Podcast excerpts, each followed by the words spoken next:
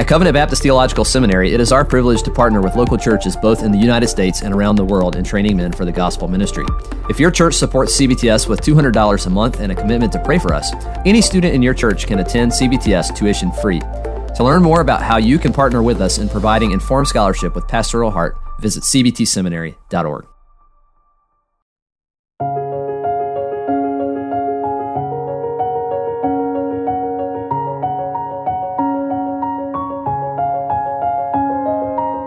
Welcome to the Men of God podcast. The Men of God podcast is a ministry of Covenant Baptist Theological Seminary in Owensboro, Kentucky. This is the voice of the narrated Puritan. www.puritanaudiobooks.com. In this episode of the Men of God podcast, I want to talk about the fanaticism of a man named James Davenport, who wreaked havoc during the First Great Awakening. Let's talk about his rise, progress, excesses, recovery, and retractions. There's so much to be ascertained here in the indiscreet zeal of Davenport that can be lessons learned for young pastors aspiring to the ministry. This is from Joseph Tracy's The Great Awakening to begin with, and then ended with Something Out of the Life of Asahel Nettleton by Bennett Tyler. Repeated mention has been made in the course of this history of the Reverend James Davenport of Southold, Long Island. He was a favorite of George Whitefield, who met him in New Jersey and had stood high in the opinion of the Tennents. The Reverend Andrew Croswell, in a pamphlet in his defense, produced numerous testimonies in favor. For example, Mr. Whitefield declared in conversation that he never knew one keep so close a walk with God as Mr. Davenport. Mr. Tennent, in my hearing, affirmed that Mr. Davenport to be one of the most heavenly men he ever was acquainted with. Mr. Pomeroy, who is acquainted with both, thinks he does not come one whit behind George Whitefield, but rather goes beyond him for heavenly communion and fellowship with the Father and with the Son, Jesus Christ. Mr. Parsons of Lyme told me the other day, this is July 16th of 1742, that not one minister whom he had seen was to be compared to James Davenport for living near to God and having his conversation always in heaven. Mr. Owen also wrote and said that the idea he had of the apostles themselves scarcely exceeded what he saw in Mr. Davenport. In brief, there is not one minister in all of Connecticut that is zealously affected in the good cause of God at this day, but instead of slighting him, is apt to think more highly of him than we ought to think of men and to receive him almost as if he was an angel from heaven. This is the statement of an honest partisan, so far as a partisan can be honest, not false, but too highly colored.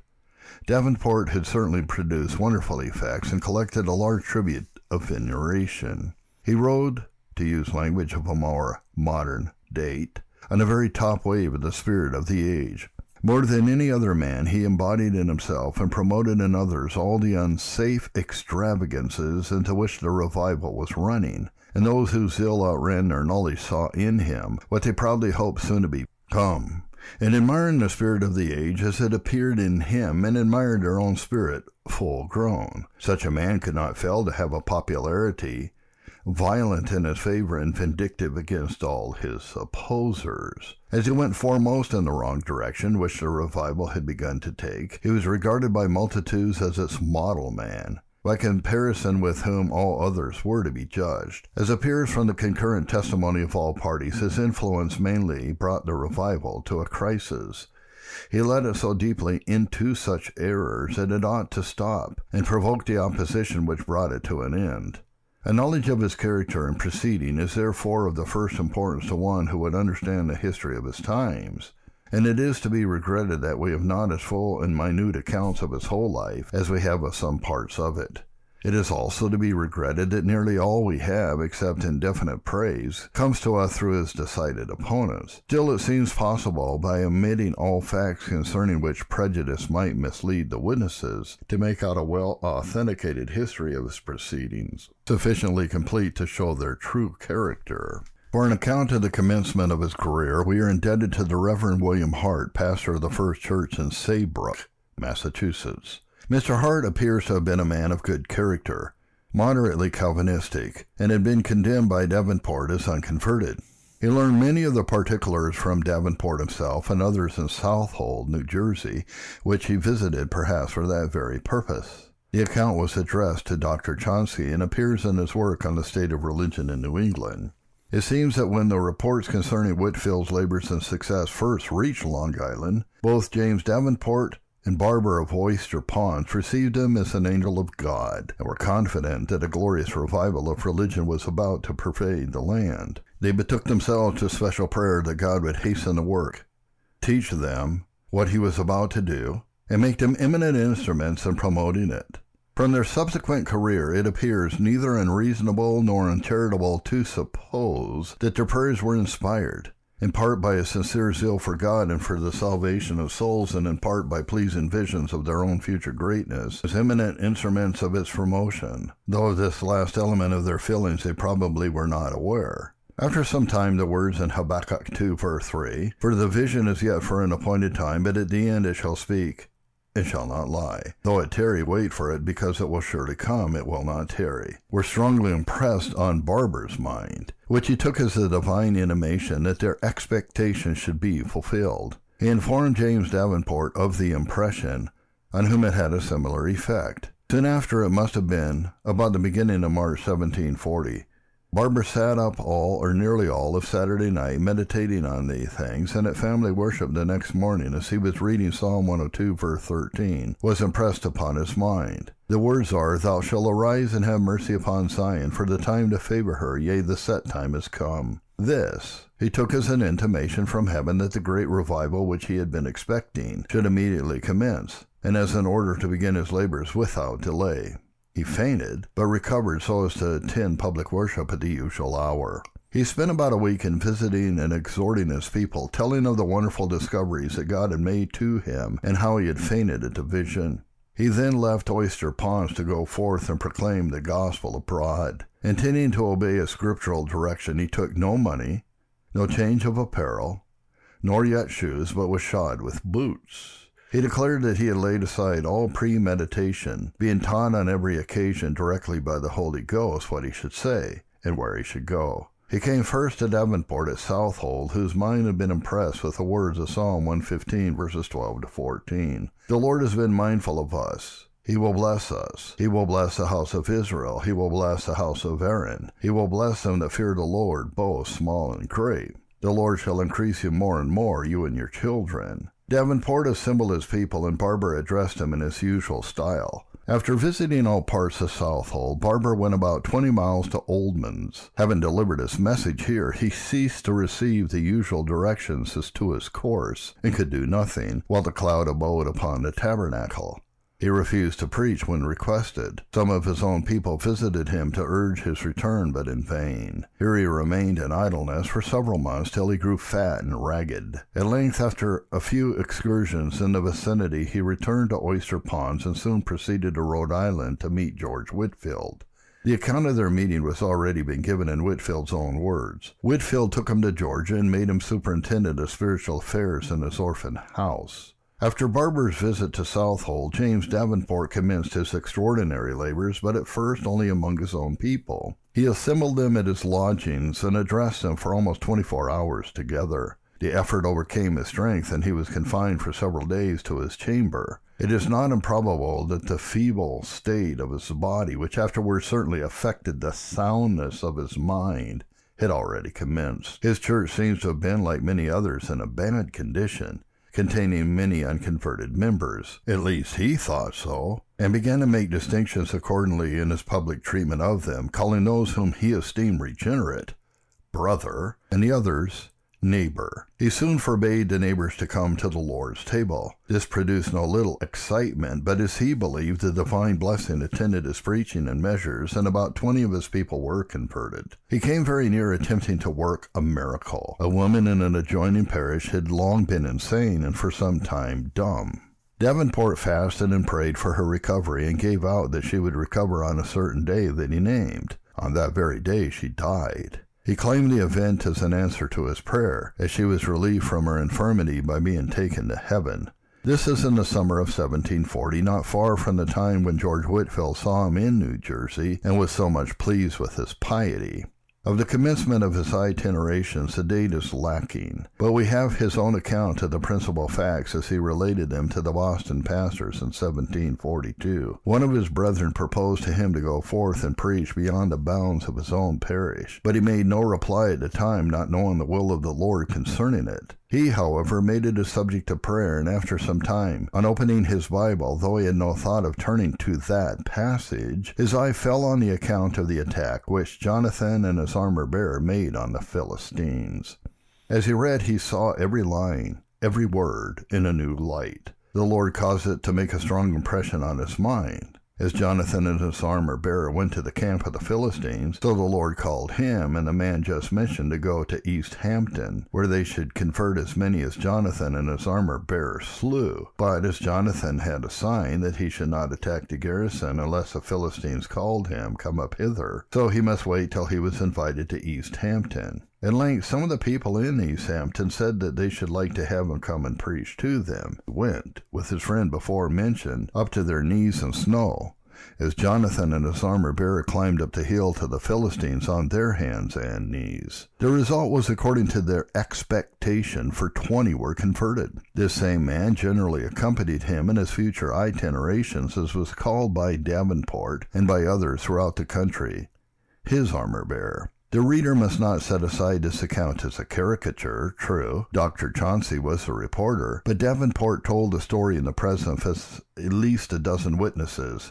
Ministers of Boston and Charlestown, many of whom were staunch friends and active promoters of the revival, so that Chauncy could not have dared materially to alter the facts even if he had been wicked enough to desire it. And the facts are of such a character that no choice of language can essentially change their appearance. In June of 1740, during the session of the Presbyterian Synod, we find Davenport at Philadelphia preaching at Society Hill with the Tennents and others. In the autumn, he joined Whitefield, who wrote in his journal October 30th on arriving at New York. To add to my comfort, the Lord brought my dear brother Davenport from Long Island, by whose hands the blessed Jesus has of late done great things. Having parted, they met again November 5th at Basking Ridge, New Jersey, where Davenport had been preaching to Mr. Cross's parishioners. Here we lose sight of him until the next spring or summer. It was on or near the 14th of July in 1741 that Davenport came from Long Island to Stonington, Connecticut. Here it was said near 100 persons were struck under conviction by his first sermon, and about that number converted in eight days, including about 20 Indians and that many were left under hopeful convictions. From Stonington he visited Westerly, Rhode Island. Of his labors there a favorable account by Park, the missionary, has been given in a preceding chapter. The history of subsequent years shows that a considerable part of these supposed conversions among the Indians were genuine. In many of the towns in that region he condemned the ministers as unconverted and exhorted their people to leave them. Among those whom he condemned was the venerable Eliphalet Adams of Windham, Connecticut, whose faithful labors had been a principal means of preserving the flame of piety in that region from extinction, and under whom there had been a happy revival in 1721, the period of deepest darkness in New England. Here his influence in producing alienations and divisions is said to have been peculiarly unhappy, though no particulars are given, and a report of injustice done to a man so extensively known and revered, and throughout the country. At Lyme, he was received with a qualified approbation by Parsons and Griswold, but produced no very remarkable effects. On the 25th of August, he called on Mr. Hart of Saybrook and asked if he was willing that he should preach in his pulpit. Mr. Hart, before answering, asked him if it was his practice, as reported, publicly to condemn ministers as unconverted. He replied that it was. Mr. Hart asked on what evidence he condemned them. Instead of answering that question, he stated the object for which he did it, which was for the purification of the churches and the discovery of the unconverted, that they might be avoided. In answer to other questions, he avowed that he encouraged the establishment of separate meetings of the converted and the labors of itinerant exhorters.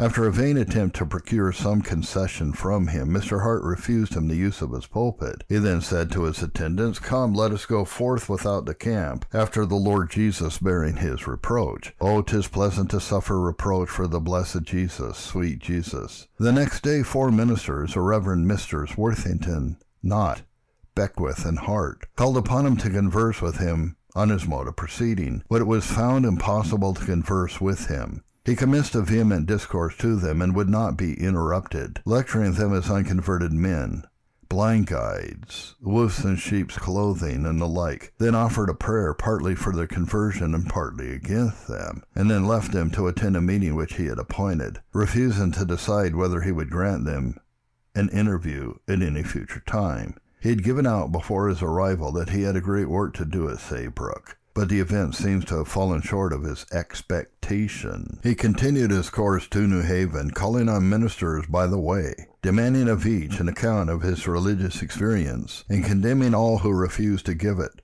or whose accounts were unsatisfactory, or who in any way opposed his movements as unconverted. He seems to have considered himself specially commissioned for this work, for he declared at Stonington that God had promised to call a number of unconverted ministers by impressing on his mind the word, He will bless the house of Aaron. He arrived at New Haven in September. Here a general revival had commenced the preceding winter, and its influence still remained. His descent from the famous John Davenport, the first pastor of that church, his consanguinity with several respectable families, and especially his reputation for uncommon sanctity and usefulness, procured him a favorable reception. Mr. Noyes, the pastor of the church, admitted him to his pulpit, and there appears to have been no visible opposition till he pronounced Mr. Noyes an unconverted man. On this, Mr. Noyes called a meeting of several friends, September 21st, among whom were the principal officers of Yale College, to whom Davenport gave some very frivolous reasons for believing that Mr. Noyes was unconverted. The result was that he was thenceforth excluded from the pulpit. How long he continued there is uncertain, but after his departure and before the end of the year, his followers organized a separate church, which, after several years of controversy, numerous councils, and some confessions, came to be acknowledged as a regular church and still subsists and flourishes. While here there were a few instances of trances and visions among his adherents, he probably spent a winter at Southold. Among those who suffered temporary injury from the influence of his labors at New Haven, the celebrated missionary David Brainerd ought probably to be mentioned. Brainerd dated his conversion from July 12th, 1739. He became a member of Yale College in September of that year. During the revival of 1741, he was much quickened and used to meet frequently with a few religious friends for unreserved and confidential religious intercourse. In the winter of 1742, a woman told President Clap that a freshman told her that he had heard Brainerd say of somebody, he has no more grace in this chair, and he guessed that Brainerd was speaking of some of the faculty. The words had been uttered in the hall where Brainerd and two or three others of his religious circle were conversing, and the listener was in an adjoining room. President Clap sent for the freshmen, ascertained who were conversing with Brainerd, called them and extorted from them the fact that the words were used in reply to a question, What do you think of Tutor? Whittelsey. Mr. Whittelsey was a man whose piety there was no good reason to question. Brainerd deserved to be privately reprimanded and made to confess his fault before those who heard him commit it, but he was required to make a public confession. Disgusted with the harshness of the sentence, and with the meanness of thus ferreting out a private conversation, he refused, was expelled from college, and though powerful influence was used in his favor, never permitted to rejoin his class. He had also once attended a meeting of the Separatists when forbidden by the rector, and it is reported but not proved that he had said he wondered the rector did not expect to drop down dead for finding the scholars who followed Mr. Tennent to Milford. There can be no doubt that he was guilty of improprieties of which we have no account, for he afterwards burned his diary for thirteen months, including the time of his expulsion, inserting a notice at the beginning of the succeeding manuscripts that a specimen of his manner of living during that entire period would be found in the first thirty pages next following, except that he was now more refined from some imprudences and indecent heats than before, in quote Jonathan Edwards' Life of Brainerd. He died in October 9th of 1747. Jonathan Edwards thought him less careful of life and health than duty required, and the inquiry deserves attention how far the false views of duty into which this revival led him, and which led him into imprudences and indecent heats, continued to influence him and hurried him to his grave. On the 29th of May, 1742, two persons, Captain Blacklatch and Samuel Adams of Ripton Parish in Stratford, Connecticut, came to Hartford where the General Assembly was in session and filed their complaint with the Secretary stating that James Davenport had arrived there about ten days before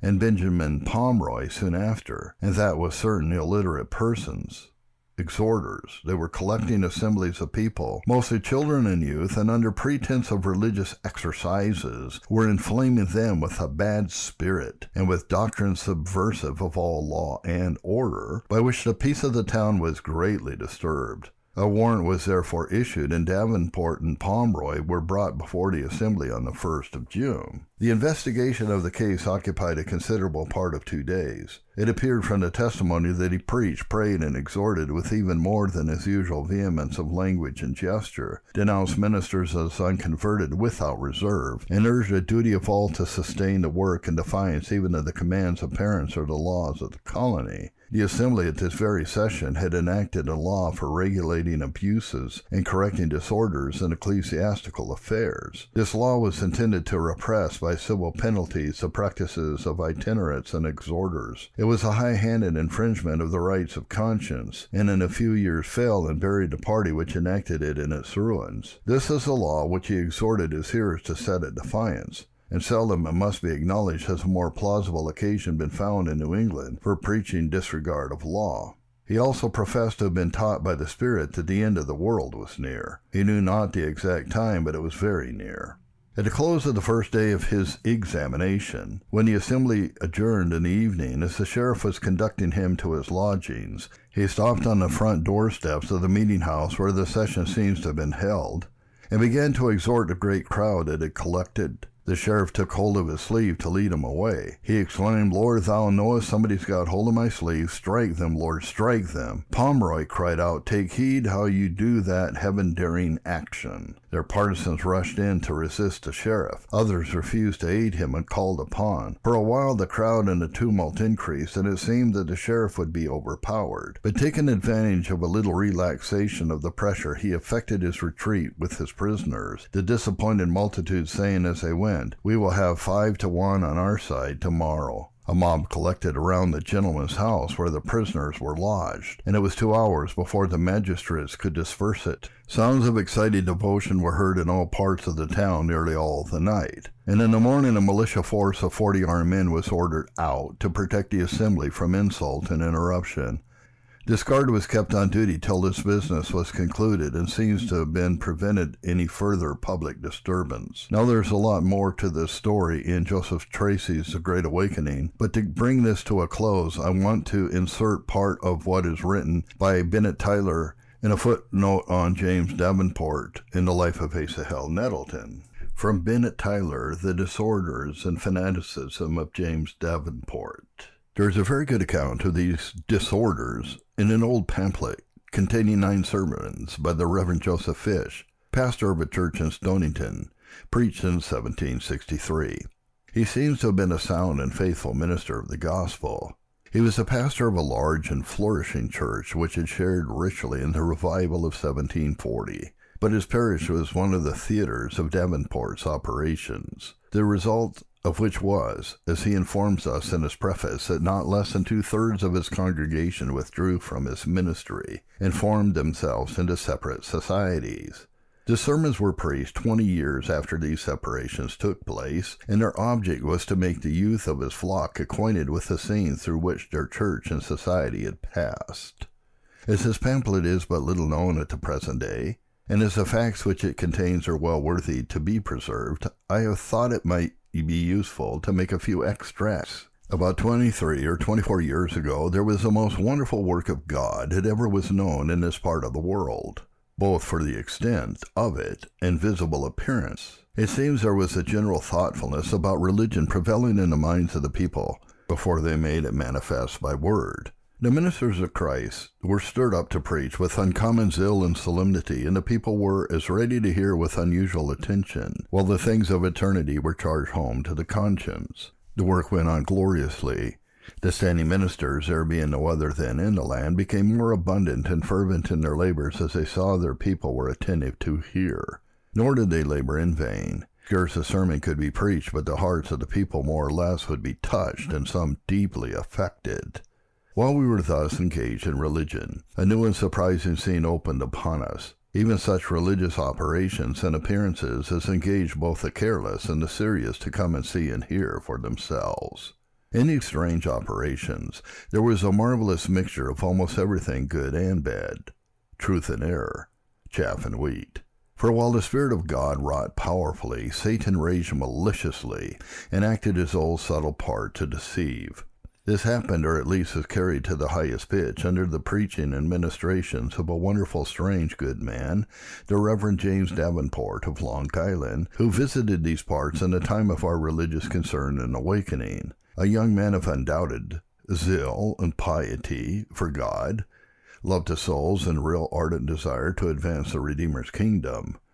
But thus it was permitted a man while with us under the powerful influence of a false spirit, and a great part of his conduct, as many then told him, and as he himself did afterwards acknowledge with deep abasement, Satan taking the advantage of his zeal in religion transformed himself into an angel of light and hurried him into extremes, yea artfully carried him beside the truth and duty, and beyond the bounds of decency.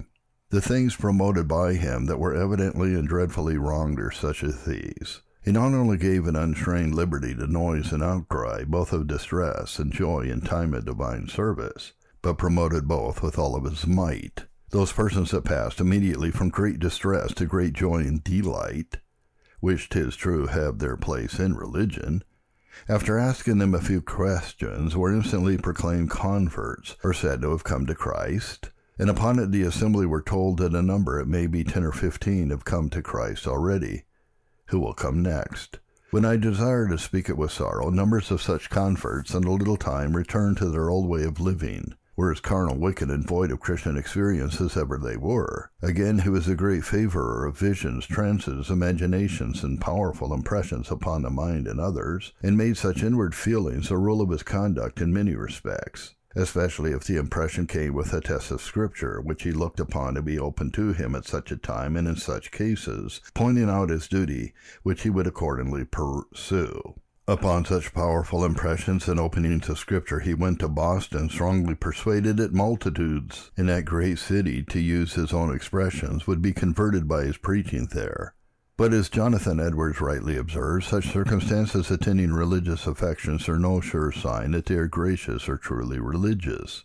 He was a great encourager, if not the first setter up of public exhorters, not restricting them to the gospel rule or order of brotherly exhortations, but encouraging any lively, zealous Christian so reputed to exhort publicly, in full assemblies, with all the air and assurance of ministerial authoritative exhorting although they were exceedingly raw and unskilful in the word of righteousness, and altogether unequal to the solemn undertaking. However, they being very warm and zealous, spake boldly and freely, which qualities of speech, by the way, Jonathan Edwards judiciously observes are no sure signs of gracious religious affections, and so were highly esteemed, had in admiration and preferred before the letter learned rabbis, scribes, and Pharisees, and unconverted ministers, which phrases a good man would frequently use in his sermons, with such peculiar marks not only of odium but of indication, as served to beget a jealousy in many of the people's minds, that their ministers were the letter learned unconverted teachers which he aimed at. And thus the exhorters came into credit among multitudes of people who chose rather to hear than their old teachers, which served directly to puff them up with spiritual pride and fitted them for the daring undertaking which followed. By these means, the standing ministers began to fall in their credit and esteem among the people, especially among such as were reckoned the foremost Christians, many of whom were the bloated exhorters, and they began to treat their ministers with such assurance, haughtiness, and contempt, as plainly spoke their sentiments that they knew more and better how to teach than they, especially if the ministers opposed them or only questioned whether they were right. And thus the seeds of discord and disunion were sown, and a foundation laid for after separations. But what tended more effectually than all that has been said to prepare the way for separation was this that followed This zealous good man, from a sense hopefully at first of the imminent danger of an unconverted ministry, both to themselves and the people, was betrayed by the false spirit into that bold, daring enterprise of going through the country to examine all the ministers in private, and then publicly to declare his judgment of their spiritual state. And this he did whenever he could be admitted to examine them. Some that he examined, though for aught that appeared as godly as himself, were pronounced in his public prayers immediately after examination to be unconverted, and they who declared this design and practice of his to be unscriptural, and so refused to be examined by him, were sure to suffer the same fate. They were condemned by him as Christless. Or, which amounted to as much with the populace, he would declare that he had reason to fear they were unconverted in which cases he would ordinarily have no other ground or reason for his fear than that of their refusing submission to his tribunal. Many good people thinking highly of James Davenport as though he was authorized from heaven to proceed in this manner, and at the same time having great regard for their own ministers, seemed even as much concerned lest they should not stand the trial, when examined, as if they were going before the judge of all the earth. Now the counsel of the strange man, which he counseled in those days, was like the counsel of Ahithophel, as if a man had inquired at the oracle of God. Multitudes of honest good people believed everything that he said, and had such a veneration for all that he did, that if they could quote the word and example of Davenport, 'twas enough with them to justify any of the wild, unscriptural notions and ways which they through weakness had run into so that a minister could not gainsay or correct them under the price of his reputation. The things which I have mentioned, to which many more doubtless might be added, were such manifest errors that even the carnal and ungodly world could not but see and know they were wrong. And so in this they agreed with some judicious good people and discerning ministers who opposed him as such, and for this reason the good and the bad were ranked together, and frequently run upon by those who were zealous for these, and declared to be opposers of the work of God, and on the enemy's side. He that speaks to you, being an eye and an ear witness to all, or the substance of what has been related, is the more free in declaring these things unto you. Having gone on a year or more, if I mistake not, in the practices above stated, he was by the gentle treatment and earnest expostulation of some pious and judicious ministers put upon serious reflection and close examination of his strange conduct in these things, which have been related, and others similar to them. And after some months' deliberation and earnest seeking to the Father of lights, he was deliberately, clearly, and fully convinced of his errors. The mask was thrown aside.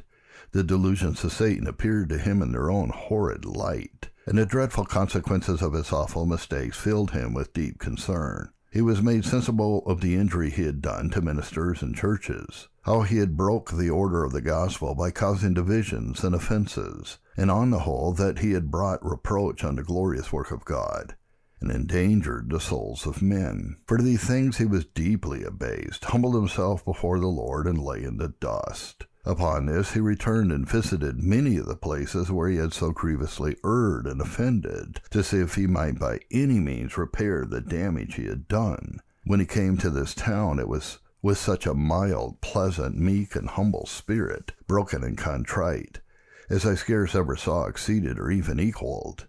He not only owned his fault in private, and in a most Christian manner asked forgiveness of some ministers whom he had before treated amiss, but in a large assembly made a public recantation of his errors and mistakes, and particularly mentioned and declared against some, if not all, that I exposed in this narrative, as well as others that I have not mentioned.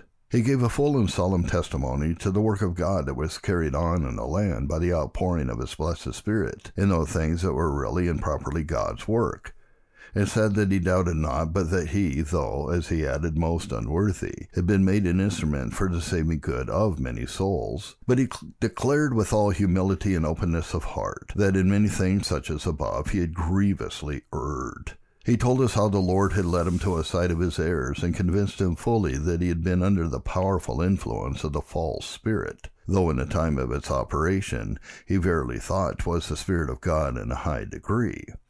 Thus the good man, no longer the noisy, boisterous, rash, and censorious James Davenport, but the meek, humble, and fervent man of God, confessed bewailed and warned against the error which he had unhappily spread and promoted.